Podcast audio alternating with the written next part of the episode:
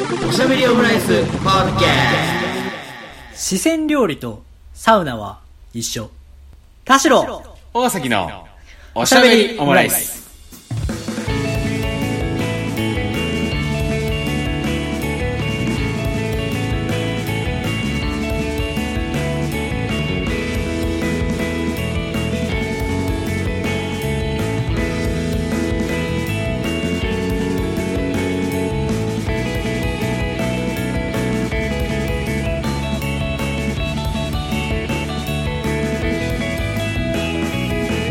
等身大のカルチャートークおしゃべりオムライス第201回の配信です。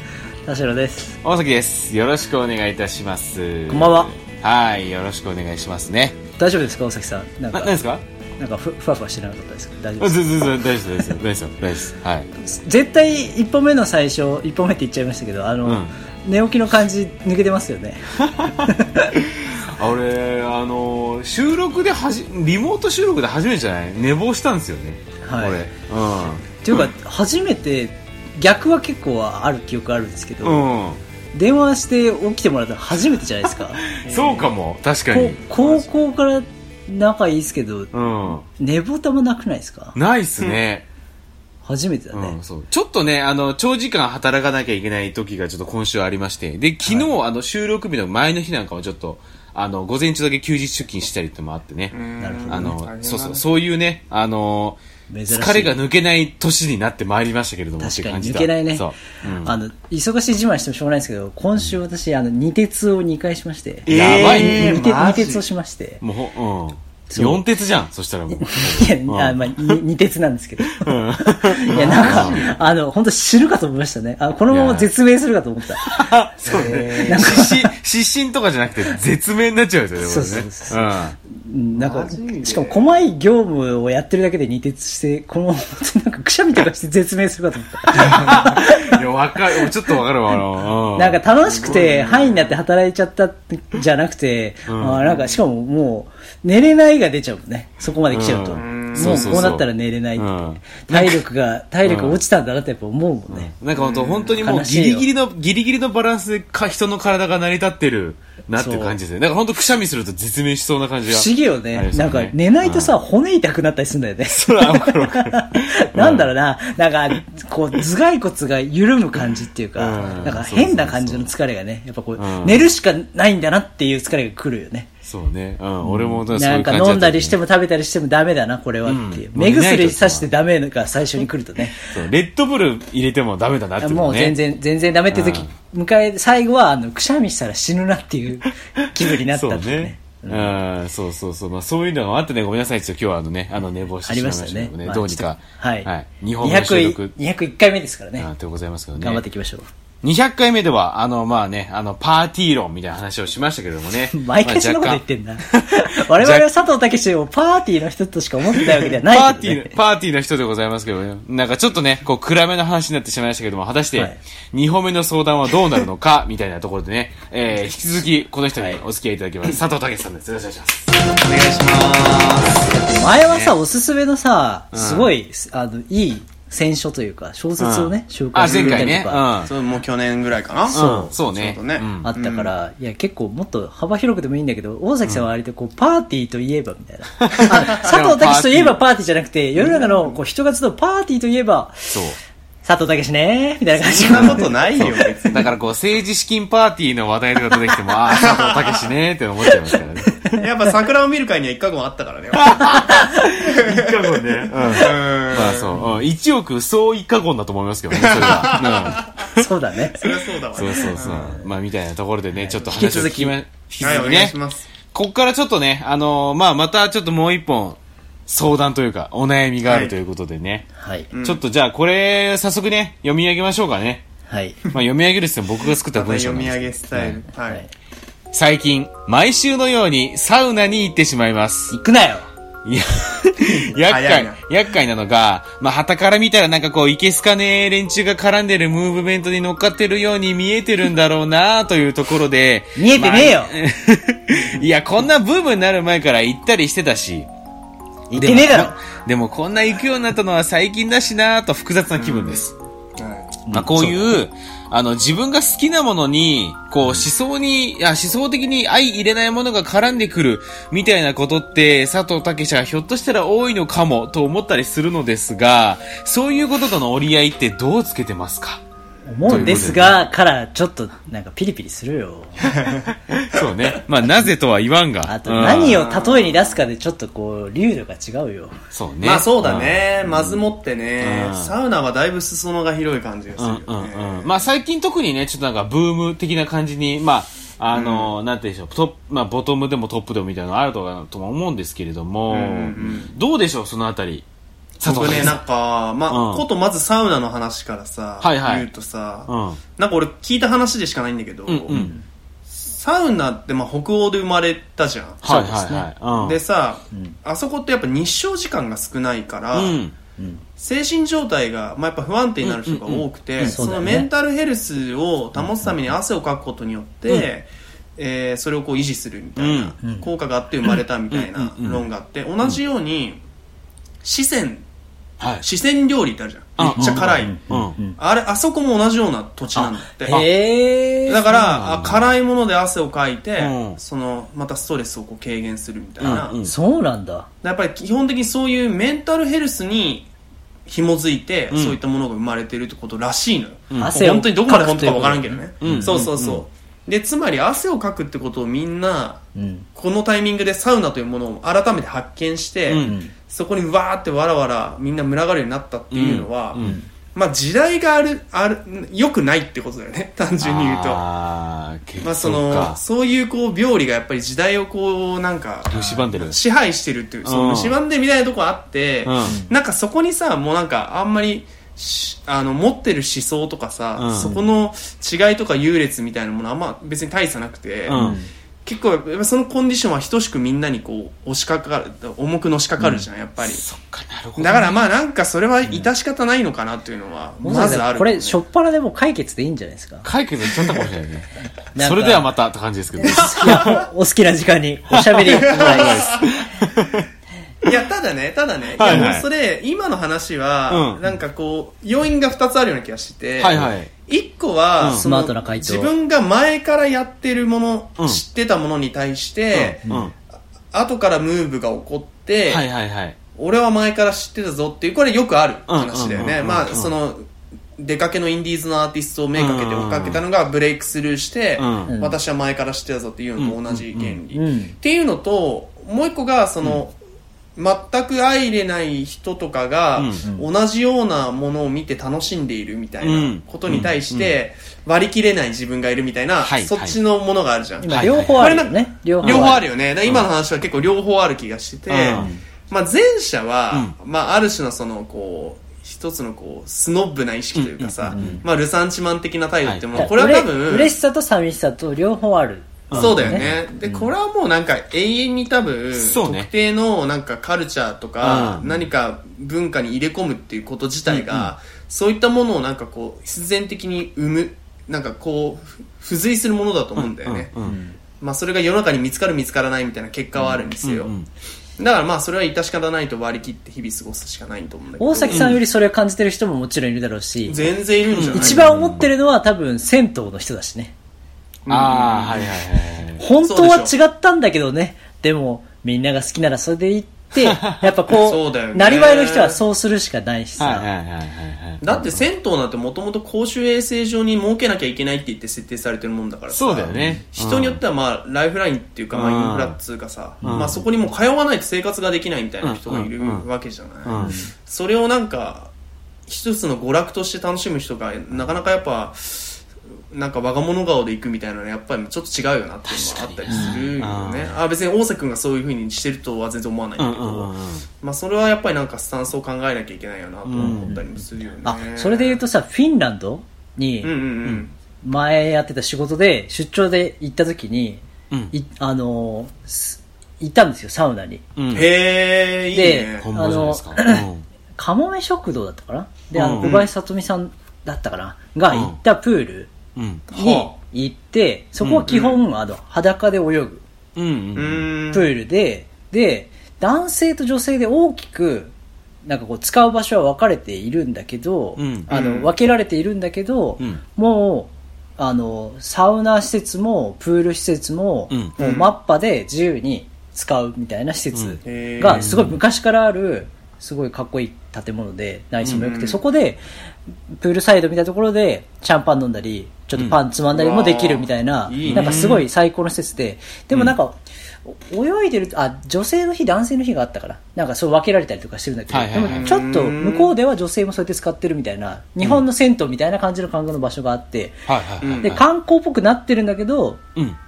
なんかあ日本と近いなと思ってななったからみんながこういうところで楽しんでるのかなと思ったら、今の話とは逆で基本的にはあの自宅にうん。あの電話ボックスぐらいのサウナが大体ついていてまあ、その都心でなければ。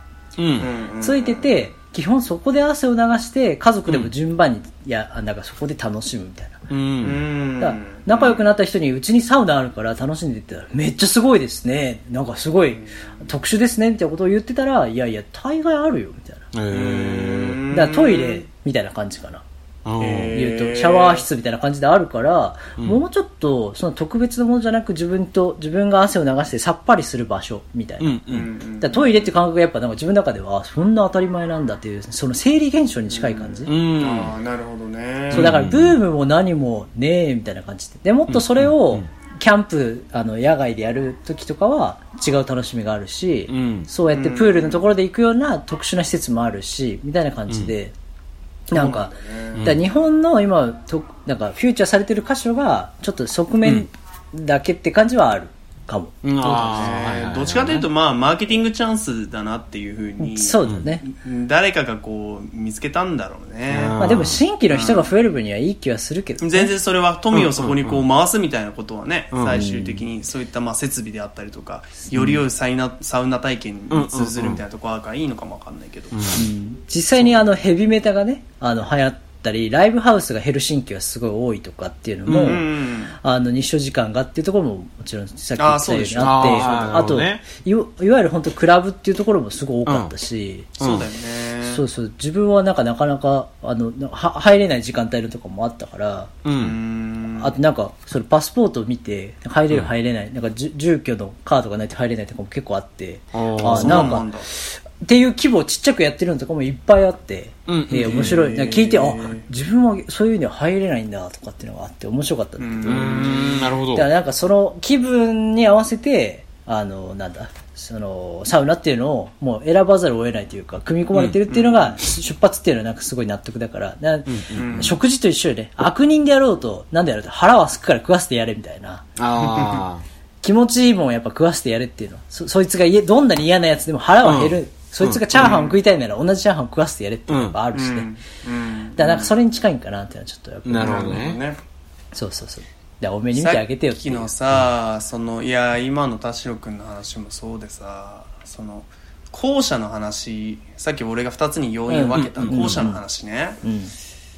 なんか俺そういうものが逆に言うと減ってる気がするんだよやっぱり思想が相入れない人たちも共通して体験できる、まあことカルチャーにおいてポップカルチャーにおいての話ね、サウナはまあちょっとそのなんて言うんだろう。体験としてまた別個のものとして考えた方がいいというか、単純なこう入浴体験ってさ普通にその人間が生活する上で普通に必要なもの今田代君が言ってくれたようなことだから、そこにこう少しこう体験の付加価値がこう乗っかった結果、ああいうふうにレジャーとして今楽しまれてるだけなんだけど、もっと平たく体験ことこうカルチャー体験みたいなことで言うと、やっぱりどんどんそのコンテンツがさいろんなそのリテラシーだったりとか、コミュニティによよってやっぱりすごく最適化されてってるわ,、わけじゃない、その分かりやすいものを求める人には分かりやすいものが提供されるし、えー、とい解釈をの幅をこう余白を残しているものを、やっぱりその自分で解釈したいなって思う人には提供されるしっていうので、なんかこうそれぞれがこう、まあ、どんどん分断されていくみたいなことになっている、うん。でそれはもう例えば地上波のドラマとかでもさそう,、そういうことになってる、はい。ああいうテレビみたいなマスメディアにおいてもそういうことが今起き始めてる。だ例えば本当にだって大豆田十和子とかさ、コントが始まるとかあれだけスターをさこう、入れてても、うん。そうあれを多分もうちょっと分かりませんっていうことで、分かりませんなのか理由はいろいろあると思うんだよね、うん。なんかちょっと新規臭いななのか分かんないけどさ、うん。いろんな理由でもう最初にもうフィルタリングかかっても多分フルにかけられてさ、うん。見ない人っていっぱいいると思うんだよね、でも本来的にはさなんかそういうこう共通体験みたいなもののをパッとこう提供していろんな人が、まあ、たとえ思想が相入れない人であっても、それぞれの立場で解釈をするとか、それに対して意見を述べたりとかそれをこう交流させて交わすみたいなことって、なんかある種のそのコンテンツとか表現のなんか価値だったりもするじゃない、なんかそれがなんか今なくなってるっていうのはなんかすごくもったいない気がしている、うん。まあいわばそのフィルターバブルみたいなことの延長なのかもしれないけど、だからそれはねなんか僕は割と、まあ、ウェルカムというのもあれなんだけど、ん。まあな嫌だなきな臭いなって思う思想とか考え方の人とかってもちろんいくらでもいるけど、でもなんかそれが自分が好きなものに対して何か意見を表明するとかってこと自体、そのこと自体は別に何かなんかこう全然否定はしないというか、うん。むしろそういう裾野が広広い体験ってものが世の中にまだ用意されてるっていうこの状況自体を見取り出してみると、ん。まあ健全だよなというふうに思ったりもするかな、なるほど。なんかもう思想で、だの、なんか多分ここ2、3年ぐらいの話かなと思うんだけども、思想みたいなところで、なんか過剰にフィルタリングされすぎてるというか、そうだね。なんかカルチャーにそれを持ち込みすぎるというか、持ち込みすぎられ、すぎられている状況にあるんじゃないかっていうことなんですかね。それもあると思う、ん。まあ、やっぱりそういうこうアゲンストな姿勢をまあ表現にする、その原動力にするみたいなことは全然ある。特に、まあ、アメリカとかも今すごくそれが顕著だと思うし。そうだよね。うん。まあ、こう結構ポップカルチャーはそこを背負うことがある種の宿命とされてるうん。わけじゃん、ブロックバスターの映画からさ、うん。そのチャートに言わせる曲もそうだし、まあ、ありとあらゆる表現がそこを、まあ、一つのなんて言うんだろうな原動力にむしろしている、まあ、状況はいいいい良くなっていくことに越したことないんだけど、うん。やっぱりそういう状況をやっぱ映し鏡にしてたりはするじゃない、うんうんうん。なんかでまあだからまあカニエの話もそうだしさ、うん。なんだろうマンダロリアンに出てた女性の人がさ、なんか Q アンの信じちゃうみたいな話もあったりとかしうん。それで早く外されるみたいなさ、うん。私はオールタイムベストがあの、じょじょあの女優のなんか作品だったのに、なんかこうやっぱ難しいあそうよねそう。うんうんうんうんエージェント・マロリーが好きすぎたんだけど。うん。ああそうなんだ。けど、なんかその知らなくてよかった情報がこう流れすぎるのも、うん。っていうのと知ってしまったらもう最後なんか複雑な気持ちになるっていうのもやっぱりあるし、そうだね。そうだね。うん。だそこがさやっぱりそのキャンセルする理由なんて言うんだろうな。い表すごい難しい。だからなんか線引きが難しいなと思ってて要するにそのそういう考え方もあるよねっていうふうにうん。認めるそのうちにうん。こう内側に置くものとこれはさすがにまずいだろっていう外側にあるもののうん。線引きをどこで引くかっていうのが人によって全然違うから。いや、それね、ありますよね。それはめちゃめちゃ。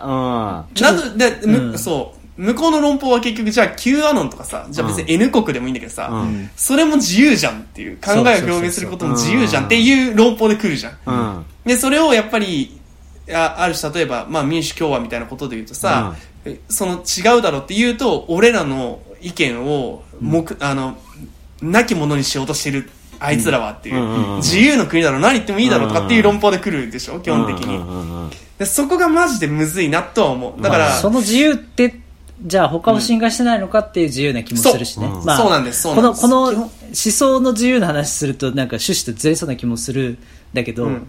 うん。なんか、そうよね。だからそのレッテルをどこで貼るかってあその線をどこで引くかって話よね、うん。さっきあの、うん。キャンセルするかってところ、うん。そう。これさちょっと自分のし仕事の話というかさ今自分はあのスイーツを甘いものを売る、スイーツを作作る会社にいるんだけど、ん。だからそこに至ったのも、まあここまで仕事の話あんましないようにしたけど、あののもさっきのサウナの話と共通してなんかこう甘いもの食べてる人ってなんか嫌な顔してる人はいないのね、他のお酒を売ったりしてる人とか、まあなんかこう百貨店にいたりとかしても、いろんな事情で買いに来る人いるけど、甘いものに、こと甘いものに至っては、なんか誰かに謝罪するとか、なんか奥さんへのこのギフトで買うとか、あと今すぐ、甘いもの食べたいとかっていう、特にあ、甘いものっていうことに対しては大前提に、なんかこう、これを食べたらきっといいことが起きる。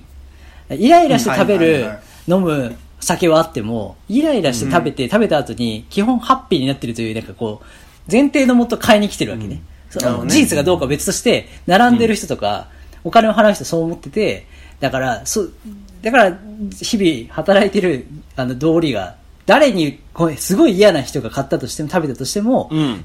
いいじゃん、甘いもの食べたいって思ってんだからっていうのがあるから、うん。どんな嫌な仕事でできるみたいなことで自分は出発があって、だからサウナも、あの、サウナーって言葉が出たから、うん。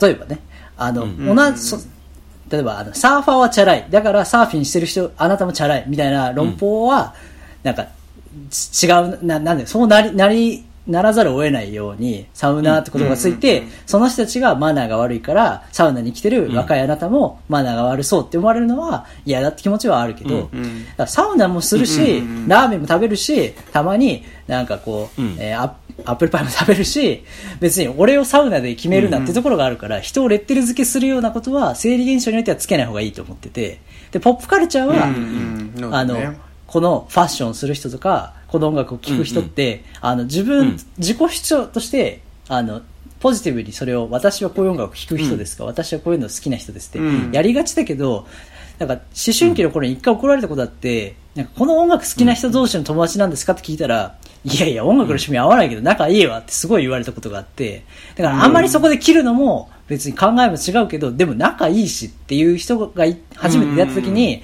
あまり、いやいや、あいつめっちゃ超、ん。あの、マッチョ思想で、超ダセえよ、あいつ。でもね、やっぱいいやつだから仲いいし、音楽も趣味違うけど、あの、それこそご飯の趣味が合うとか、うん。だま前からずっと仲いいみたいなのがあるから、あの、あいつとは気が合わないってことを、お互いが認識して仲良くしてる状態が多分ベストオブベストなコミュニティで、でもそれを認識も出せないような感じでレッテル張りされるのはよ嫌な気持ちにもなるから、あの、うん。ラベリングするような名前をつけるのは、ブームとしても、実は、あの、なんていうか、結果、パイが狭くなる気がする。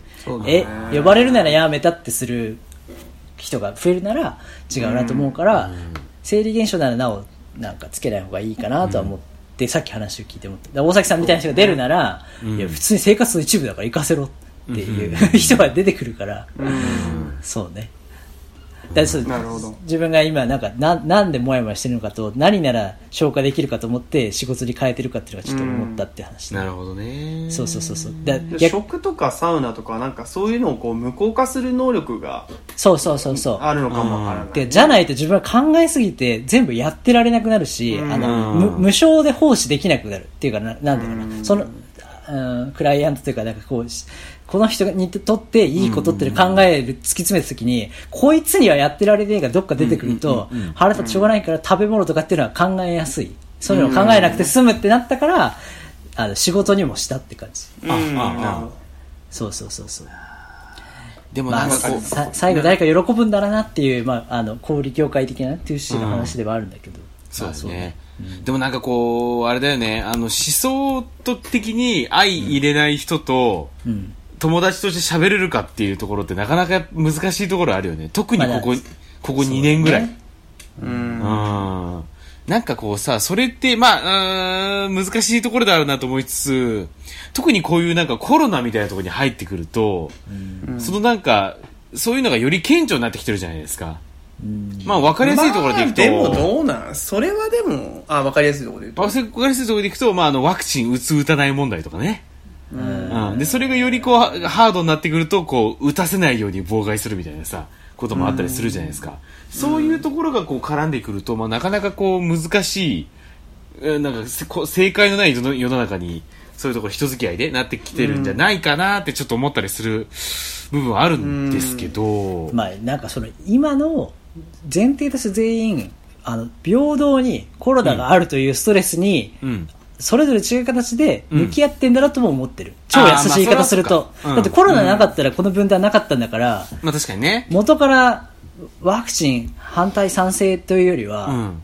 あのコロナは風邪だ風邪じゃないというよりは、うんうんうんコロナがなかったら生まれなかったものなんだから、うん。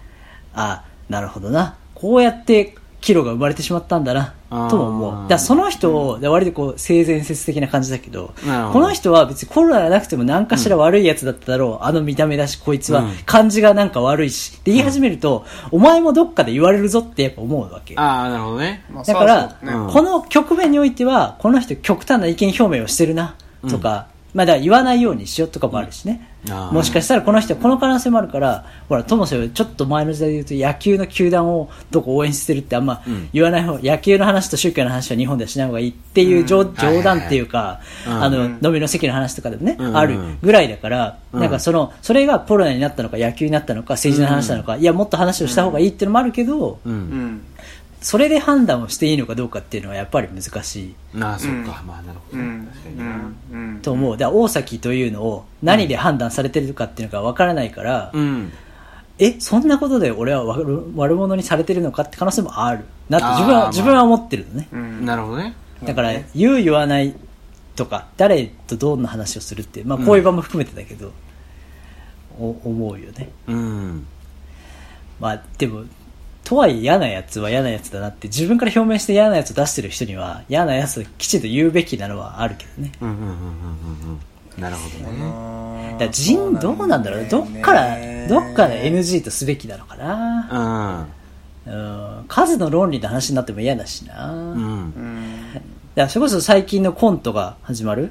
うん。で、うん。あの、菅田将暉、しまあ、主人公3人の、あの、兄がマルチにはまってしまった時の家族の関係性とかっていうのも、正しくないことはみんな分かってるけど、でも兄としてうん。接することには変わらない関係性みたいな時に。どう考えてもワクチンはなんか家族はみんな打ってて彼だけ打たないとかって、その正しい正しくないというよりは家族の中でのうん。多数決が起きた時にうん。どうするとかって話もあるだろうし、うん。それでうん。お前は思想が違うから家から出てけって言えんのかってやった時に家族だから友達だからなのかそれがうん。今まで応援したアイドルだからうん。急に一声言ったからはなんかはしご外すのかみたいな話って結構ナーバスだと思うんだよね。うんううん。んだからそれをドラマでこうやってるのはなんかすごいいいなと思ったのねそんなに白黒つかないよってだからうんうんうん坂本雄二も多分そういうドラマは白黒つけないって話がやっぱり多いしう、ん。うん。多い印象だと自分は感じたけど、うんうんあれもだからお兄さんが仕事に復帰する理由というか何のために働くのかっていうのが、うん。唯一声をかけてくれた友達がいて、うん。その親父がやってる仕事を今やってるんだっていうので、うん。そいつのためになんか頑張ることで自分が何かっていうものがこう分かるような気が予感がしてて今仕事してんだよねみたいな話をして、でその回がだからなんか働くとは何かみたいなテーマだったりとかして、うん。それの言葉を菅田将暉が結局その他の誰だったかな？誰かになんかこうい言ったりとかして、うん。ながったりとか話がするんだけど、なんかすげえわかるよねああいう感じ、だからその自分をさあの誰も自分すらも自分が嫌いだみたいなすごい太田光みたいなこと言い出すけど、みたいになった時にやっぱ手を差し伸べてくれた人に、自分がいる理由を見出せるんじゃないかと期待してそこにベットしてみるみたいな、うんうん。なるほどね。唯一その垂らされたひ紐これだけは掴まなきゃっていう風な、こう垂らしてもらえるみたいな関係性みたいな、な俺はすごくなんかね自分はそういう境遇にはい現状幸いにもなってないけど、なんかすげえこう理解できるし共感できたんだよな、あのだからすごい大義名分とか好きなことってなくとも何のために日々生活し働くかみたいなところってうん。意外とうん。些細なことでも全力で心のなんか満たされるみたいなのはあるんじゃないっていうのをなんかこのなんだろうな。自分に最なんだろうな。最高の仕事みたいなのが見つからないと楽しくないみたいなのをうん。逆説的にこうなんとかな。サポートするっていうか、うんうん。うん、もっと些細なことでいいんじゃないっていうのはそうだよね、うん。そんなことじゃないよねっていうもっと。大きなところでラベリングするのはやめようっていうのが。うん。だからそそれこそ今言った2作のドラマの方がそういうところあるから見てほしいうん。ところであるのにもどかしいよね、うん。ああ、なるほどね。そう。あれはねだからなんかそういう人もいるよっていうものをきちんとそう。表明するってことに意義があるってう。んうんいううんことと、うん。同時にそういう人がいるんだよってことをそうじゃない人にどうやって伝えるかっていうのを最大限あのこう苦慮しながらも考えた落としどころっていう印象もちょっとあったりとかして、キャキャストもフォーマットもそれぞれ、そうそうそうそうそう。あの、全力で全開でやった結果って感じはするんだけど。果たしてねそれがどれぐらい届いてるのかっていうのは。うん、でもなんかいけすかない人とか見てるよ職場の もう見てる。大豆だとおも面白がってるよ。やっぱり、楽しんでる。うん全然。あと普通に会話劇として。なんかおしゃれをうん。出すために、えっ、と、うん。照明を、ドラマで使わない照明とかライティングの人を入れて作った、絵作りとかを変えたっていうのを見て、なるほどって、こう、その、なんかティーザーで出た時とか広告とかインスタで見た時に、この、あの、ファッションも含めて、うん。ななんか良さそうを作るってところが文脈じゃないところで作るっていうのを、そうだよね。なんか苦労してるっていう。グとかね美術とかめちゃくちゃいいよね、うん。そうなんだよね。そうなんだよ。なんかさやっぱりそういうこううーんリテラシーの問題をさ、うんなんかこう低く見積もる人が多い気がしてて、うんうんうん。そのそそっちに合わせだからそういったものをさどんどんお金減らしてってさ、うんストーリーは分かりやすくしてってすれはいば満足するだろうっていう風なもので、うん。物事を設計する人が多すぎる、うん。うん。でそこは結局その美術とか、例えば照明とかカラーリングにこだわりを持ってやったことがどれぐらいの効果が上がるかってそれは定量的には示せないけど。どっかで誰かがこう興味を持ってくれる引き上げられるみたいな、ね。引き上げるはちょっと言葉選んだ方がいいな。だけどなんかそのチャンスがあることを花からもうさ打席に立たないみたいなことをやっぱしがちみたいなのはもったいなくて、そうだね。うん、なんかそういったもので希望を持たせてくれるような作品だったなとも改めて思うね、サウナの話からめちゃくちゃ遠いところに来たな。いや、遠いけど、うん。自分の、その、えっ、と、二つに分けた時の後者の、うんうんうん。あの、自分の好きなものを、どうも自分の考えていることとは違う人が、うん。違う人も好きと言っていた話うん。に関しては、あの、以前も、ラジオでも喋ったけど、あの、アトロクでも話した、あの、ザ・ボーイズっていうアメコミがあって、あれは、あの、パンピー、プレゼンツ、うんプレゼンツ、あの、が、あの、おすすめしたね。そうそうそう、ドラマで、あの、えっ、と、ヒーロー、うんあの、アメコミのヒーロー、えっ、と、その社会のヒーローとされてる人たちが、実は、あの、すごく性格は悪くて、うんうん。大雑把で、あの、ヒーローとして救ってる人はいるように見えてるけど、裏では事故ですごい、あの、民間人を巻き添えにして殺してることを隠蔽してる会社だったりとか、うん。っていうことが、まあ、ヒーローだっていいもん、いい人ではない。で、民間人でもヒーローになり得るみたいな話をしてるドラマで、ううんん。だからなんか、その、思想が悪い、もしくは自分と違うから、なんだろう、感じが悪い気はするけど、逆もしかりで、見え方が見えてないだけでどういう人かわからない人も、例えばサウナ好きだし、うん。見え方が、あー共感してる人だけど、めちゃめちゃ裏で猫をいじめてるかもしれないし、じゃあどこで切るかっていうと、もうあなたが目で見て、直接会った人でしか判断できないから、そんなことを気にしてるよりは、目の前にいる人と楽しく過ごした方がいいというのがやっぱり自分は思うから、あとなんか、うん。あの、ちゃんと信用できるまできちんとあの学ぶべき、聞くべきというのもあるし、うん。その、ん思想がどうっていうジャッジをするときに関してはね。うんでなんか食べ方汚いからこいつ嫌だなとか、そっちの方が生々しいなとか自分は思うわけ。はいはいはい。まあリアルだよね、うんそうそう。だからそういうところで意外と人の好き嫌い、良し悪しって、本当は一つ決めていくべきだけど、情報がやっぱり耳に届きやすいからこそ、そうね。ジャッジャッジしなくていい人のことまで、嫌いな人だってもともと地球上にたくさんいるはずなのに、変に空想上のあなたには関係ないのに、うん。嫌いって言わざるを得ない人をあの、うん。増やしてしまってるから、うん。だったらもっと好きな人、楽しい人のことだけ考えるべきって思うのよ。うん。でその人たちをもっと守ったりすることを考えなきゃなと思うのが、そのドラマ、えーと、アメコミっていうのを使って、え、ヒーローなのにこいつ超悪いやつじゃんとか、超嫌なやつじゃんっていうのをやってて、フォーマットとしてそれもうまいなと思ったの。うん。うん。うん。だから、君も、あなたは、その、君も誰かのヒーローになるみたいなのはあったり、だスパイダーマンとかも最近あの主役が変わって、ここ数年変わって、あの、あなたの街のヒーローはこの青年みたいな。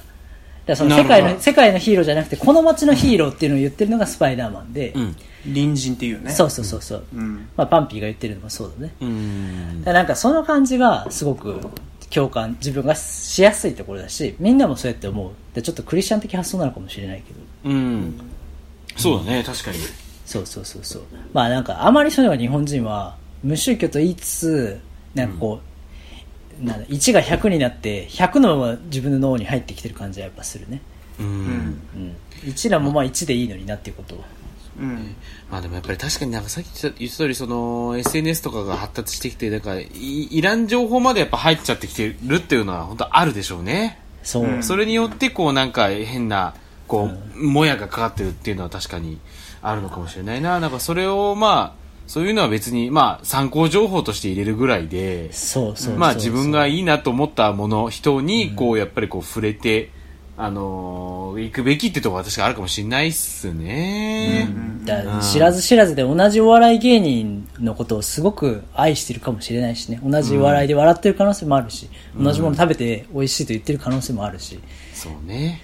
そうそうそうそう。そうなんだよな。だやっぱ笑いがそのテレビの方になんか強くなってる。テレビお笑いタレントが上位にいるのもなんかそういう気もするななんか笑笑いって言えば皆さん幸せでしょ、さっきの食べ物とかサウナみたいに近くて、うんうん笑ってるということはなんか常に上位にあるというか。うんうんうん。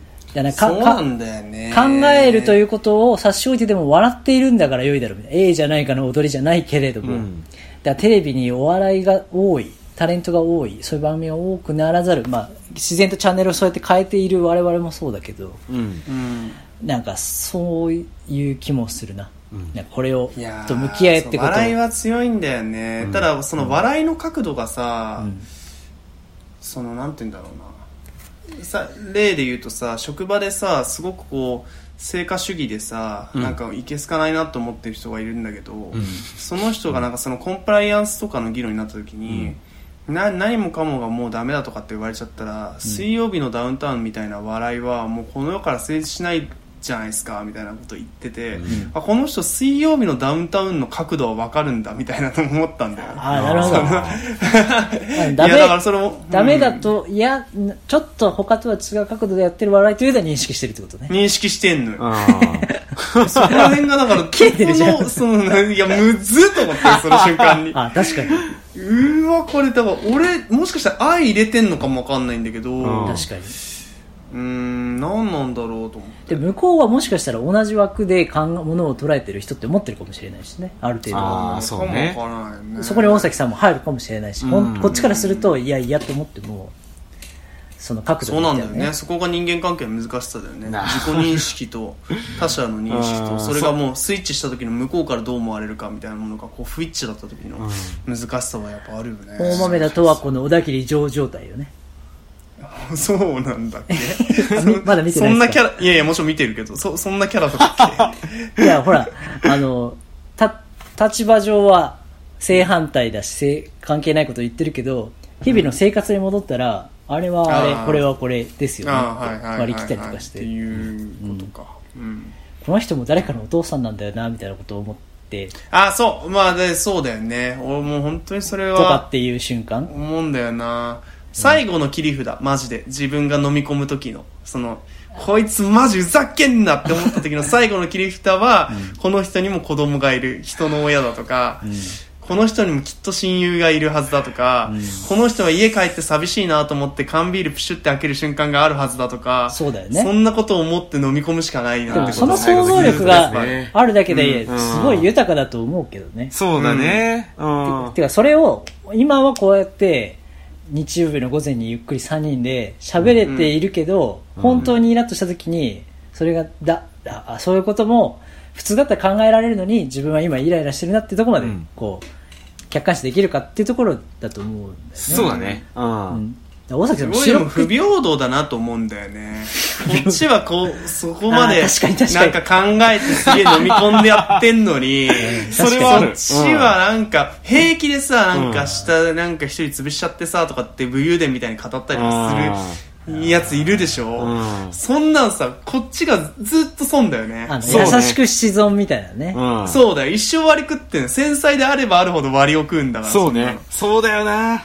それがすげえ腹立つ。ネタを書く側とネタを書かない芸人の話とやっぱり一緒だな。受け取り師みたいなことになっちゃうね結局。そうそう。ねいやいかに考えて、手を差し伸べて、面白いものを作ったり、こう、優しい社会にしていったりとかってする側と、その恩恵を受けて、そのままの顔で行くやつっていうのはいるわけで、うんそうだねでもそう逆に我々が思われてる場面もあると自分はやっぱ思思ってるしね。まあそうな。常にそっち側だと思うなよっていうのは自分にやっぱ指を刺さないととは思ってる。うんこれこの間考えたことなんだけどさ、はい。そのそういう時に飲み込むための想像力を、まあ、いろんなカルチャーとか表現を見ながら獲得しようと、まあ、日々いろんなものを見たり聞いたりするじゃない、はいはい。ただそういう人が、あえっと、そういう表現を生み出してる人は基本的にやっぱり繊細側の人で、うん。うん。その人たちが想像する繊細な人たちを描いて、うんそこからチュートリアル的に僕らは学んでるじゃん。うんってするとさっき言ったような、その下を潰して武勇伝のように語るような人とかの立場を繊細な人が想像力を巡らすのってどうしても限界があるとう思う。んうんうんうん。だからその人たちの攻略法として、うんそのチュートリアルしようにも、うんその教科書があんまりないっていうさ、はいはいはいことがあるじゃん。繊細な人たちが鈍感な人たちを想像する想像力の限界がある。あはいはいはいはいはい。この難しさは俺ずっとあうんなんか最近めっちゃこう感じてる。なるほどね。だか。だから、あの、え、えっ、と、 EXILE グループとかから出る、あのグループにいる俳優とかの繊細な人たちとか、あと、ん EXIT 兼近が抱える繊細さとかうん。うん。うん。に、うんあの、皆さんが、なマッチョイズムの中にある繊細さにみんな、こう、気づかされていく方が、うん。もしかしたらメインストリームなのかもってちょっと思うね。ああ、なるほどね。うんだから我々から見ると、それって繊細なのみたいなツッコミはこの際なしねっていう話。スポーツの中に生まれる、なんかこう、今までそれを対象にしてこなかったけど、うんこういう人たちに伝える、あの、なんていうかな、今まで話してこなかった文脈の話とかっていうのが、うんフィールドが違うのかな。ああ、なるほどね。そもそも、評論家っぽいことが、人が言う発言はそもそも入ってこねえみたいなのがやっぱあるもんね。ううんん。俺それさ、なんか思ったのはさ、坂本雄二でもそこの解像度荒いんだって思ったのは、やっぱ花束みたいな声をした、を見た時にさ、有村架純のお父さんお母さんがすごくなんかブルジョワなバブリーな人たちだったでしょ、岩松亮かなんかがお父さんやったと思うんだけど。最近あの人の絵なんか役柄荒いもんね。いやいや別に岩松亮はすごい役者さんだと思うけど。に当てがわれる役が。当てがわれる役柄がってことだよね。そう。そうだよなんかね横暴だけど可愛げがあって許されるやんちゃな人みたいな。でさなんか代理店かなんかの人なんだよ。そうそうそう。でなんか電話してさなんかカップルにさ「おうなんかワンオクのチケットあるから行っておいでよ」とかって言うわけ。そんなデフォルメされたキャラクターある？と思って。確かにね。いやいやいや。あそういうことか。それで思ったのか。そうそうそうそう。でその時めちゃくちゃ思ったの。要するにその別に代理店の人の繊細さ繊細さを抱えながらやってる人なんていくらでもいると思うし、うん。そりゃそうだ。そりで、だ。だから多分岩松亮もその立場でなんかちょっと、まあ多分良かれと思って発したワンオクロックのチケットみたいな話もあると思うんだけど、うんそんななんか、なんつうの、格式ばったなんかキャラクターを当てはめるのはどうなんだって、どうしても物語を成立させるとかうまくことを運んでいくために必要に用意されたキャラクターなのかもしれないけど、にしてもちょっと荒いなと思って、その繊細トップオブトップの坂本雄二が、その馳せるその鈍感な人みたいなものへの想像力の限界をそこにちょっと見たというか。なるほどね。普段接するものとか興味の領域というのがあのひそんなにこうそこまで拡大はできないように感じたってことだよね、まあ、その作もちろんそれは品においては。全員が全員さそんなさスコープを当てて物語作っていくわけにもいかないじゃない、だから例えば別にそのあれだよ、えー、と大豆田十子でいうところのほらあの西園寺君みたいなさ、キャラクターとかさあとほらなんだっけあのスカパラのあの人がやってた、ああの社長？ちょっとパワハラみたいな。パワそうハラ。パワハラ社長みたいな人とかさ、ん。あんな結構明確なこう仮想敵というかさ、嫌な役どころとして用意されるキャラクターってなかなかいないなとも思ったんだけど、ちょっとなんか大体悪い人にもバックグラウンドがあるじゃん。そう、うんなんか。ちょっとギャグにしすぎな感じはあるよね、うん。うんみたいなあたりがなんか俺はちょっと気になったというか、散々離婚してる人だって別に離婚してる人として描かずに一人の幸せな女性だしっていう主題だったはずなのに、嫌な人はとことん嫌な人のままで、その、その人にも家族があって、なんかそう受験勉強頑張っててとか向こうも嫌なパワハラだけど、社員では人気で、なんかこういう、うん男としてあの仕事はできる意味があるみたいなの描かずにただ結婚を迫ってくる嫌な社長なんかクズ男だみたいな断れば仕事の案件も億単位で切るみたいな話で確かにそこは荒かったね。これはこんな感じでいいだろうみたいなね。感じそうそうそうそう。うん。でそこで言う大崎さんのさっきの思想が違う人に対してのイメージが、もしかしたら我々も往々にして荒いんじゃないかってとこあるよね。そうそうそそこにやっぱ戻ってくるよね、そうそうそうそうそういうことがまあちょっと言いたかったっていうのもあるなるほどね。うんうんまあでもなんかあれですね、今回に関してはなんか暗い話になるかなと思いつつ、なんかトーンはちょっと若干暗いながらもなんか明るい話だったんじゃないかなってちょっと思っていて。いや、明るいか？我々は勤めて、いや、なんか嫌だなと思ったら、嫌と感じた側も、うんうんうん。感じさせた側も、解像度を上げてから話すっていうのはやっぱある。そうそうそうそうそう。ででも嫌だという気持ちは事実ではあるから、うんなんで嫌かってことと、そうならないような場面に私はさ避けなきゃと思ってるから、うんうんい嫌って思うようなことは減らそうと思うと、うん。なんか、あの、こういうシチュエーションでこういうこと言うのはとか聞くのはやめようとか、一旦うん。もっと知ってから、いろいろそういうことについて考えようとか、そうね。決してサウナに行くのをやめようとするではなくて、うん。っていう話。そうだね。もったいないよね。もったいない。もったいない。単純にサウナ行けなくなっちゃうだけだそうからね。うん。まあだから何事にしろやっぱりその、その解像度を上げていくってことで、そこがなんかいろいろと回避というか、そう。なんか、あのー改善する部分にはなるんじゃないかなっていうところが、ね。結果、サウウナファンの人口も増やせるし、うん。その、それを主催してる、企画してる人たちの意図する一番素敵な状態にもなるわけで、そうね。サウサウナってもともとっていうのをみんなが知ってくれた方がやっぱり楽しく、あの、マナーも良くなったり、楽しみ方も増えたりとかするだろうし、そっちに目を向けたり、楽しむ人に、それを布教する活動が、大崎さんがこう、する、するというか、た体現する方が、なんかそうやってもう、サウナを例にするとそうなのかなとか、そうね。うん。うん。なるのかなと、うん。まあ、そういう人もいるっていうのをやっぱ一つ心に置くっていうそうね。それを踏まえた上でやっぱ解像度上げていくっきゃないってところなのかなっていうのは、うん。だ我々が揶揄する人の解像度がだんだん確かに荒くなってるのはちょっと認めるわ。かもしれない。うん。っていうとあと束ねちゃうよね。ああ、そうね。うん。一人は一人だからうん。究極。結局ね。うん。子は子だからさうん。なんか。ううんんそこは。同じような、まあ、ところにいる人をなんとなくこう同じように仮想的のように見なしちゃうようなのは人間の差がだけど、究極その人も一人だから。いやいかなきゃーたまに大きな地雷自分が踏むしなそのたへうん。変な別に大して切ろうとしてる場面でない時の例えで、なんかうん。スポーツしてる人ってみたいな繰り方した時にやばあらと思って。そスポーツでいります？っていうね。でも自分が今目の前で喋ってる一番気が合うと思ってる女性、毎日ランニングしてること知らなかったとか、あああるよね。あとなんか東横線沿いに住んでるタイプの女ってみたいな言い方とかってマツコみたいなねそしたら一番話してる目の前に最近入ってデザイナーの女性、最近、先週引っ越してきたのが学芸大学だった。地獄だなそれそう。地え、私のことですか？みたいな話とかって。でも、そこまでマジ最悪だよスポーツも学芸大もそこまで、なんならよくご飯も食べに行くし、自分もスポーツ好きなのに、うん。揶揄する場面とか、例え方の話で、あの、変に嫌な気持ちをさせてる人がいるんだとしたら、これまさに解像度の話だなとやっぱ思うよね。うんうん。これはもう、もう、もう、ただただもう、気をつけようっていうしかない。ような 感じ2文字。配慮って感じよね。そうね。ねうん配慮だな。うん。やっぱ配慮を忘れない。ようにしましょう。配慮を忘れない。ようにしよう201回目にして大切です配慮を忘れない。ようにしようい。い。なでもそれ、と等身大のでい。い。と思ってんのよ。なんかツイそうね。ッターでも等身最近さ、大の配慮。人の嫌なことはしないようにしようが間違ってることに気づいたってツイート誰かがしてて、うんハッとさせられたんだけど、うん人、あ、そう、自分の嫌なことは人にしないようにしようって。それはお前が嫌なことだから別にそれを人に嫌なことと強いる必要もない。まあそうん。うんちっちゃい頃は自分が嫌なことされたら嫌でしょだからしないようにねってあったけど、それも違うなっていうのを、なんか荒沢にして気づいたっていうか、うんそうねそれも人の自由だっていうね。結局な。うん。そうそうそうインド式でね。うん。人に迷惑かけるんだから、思いやりをこう、うんそれ持っていきましょうっていう ところです人ね。に迷惑かけるという前提がみんなにあるかどうかねそうね。うん。そう前提は持ってかけてるな、こんなんわざわざラジオで録音してさ、改まって言うことじゃないんだよ。配慮が大事なんて。うん。まあわざわざね、やっぱ言っておかないでね。忘れがちになっちゃいますから。うん自分たちのためにもね。うん。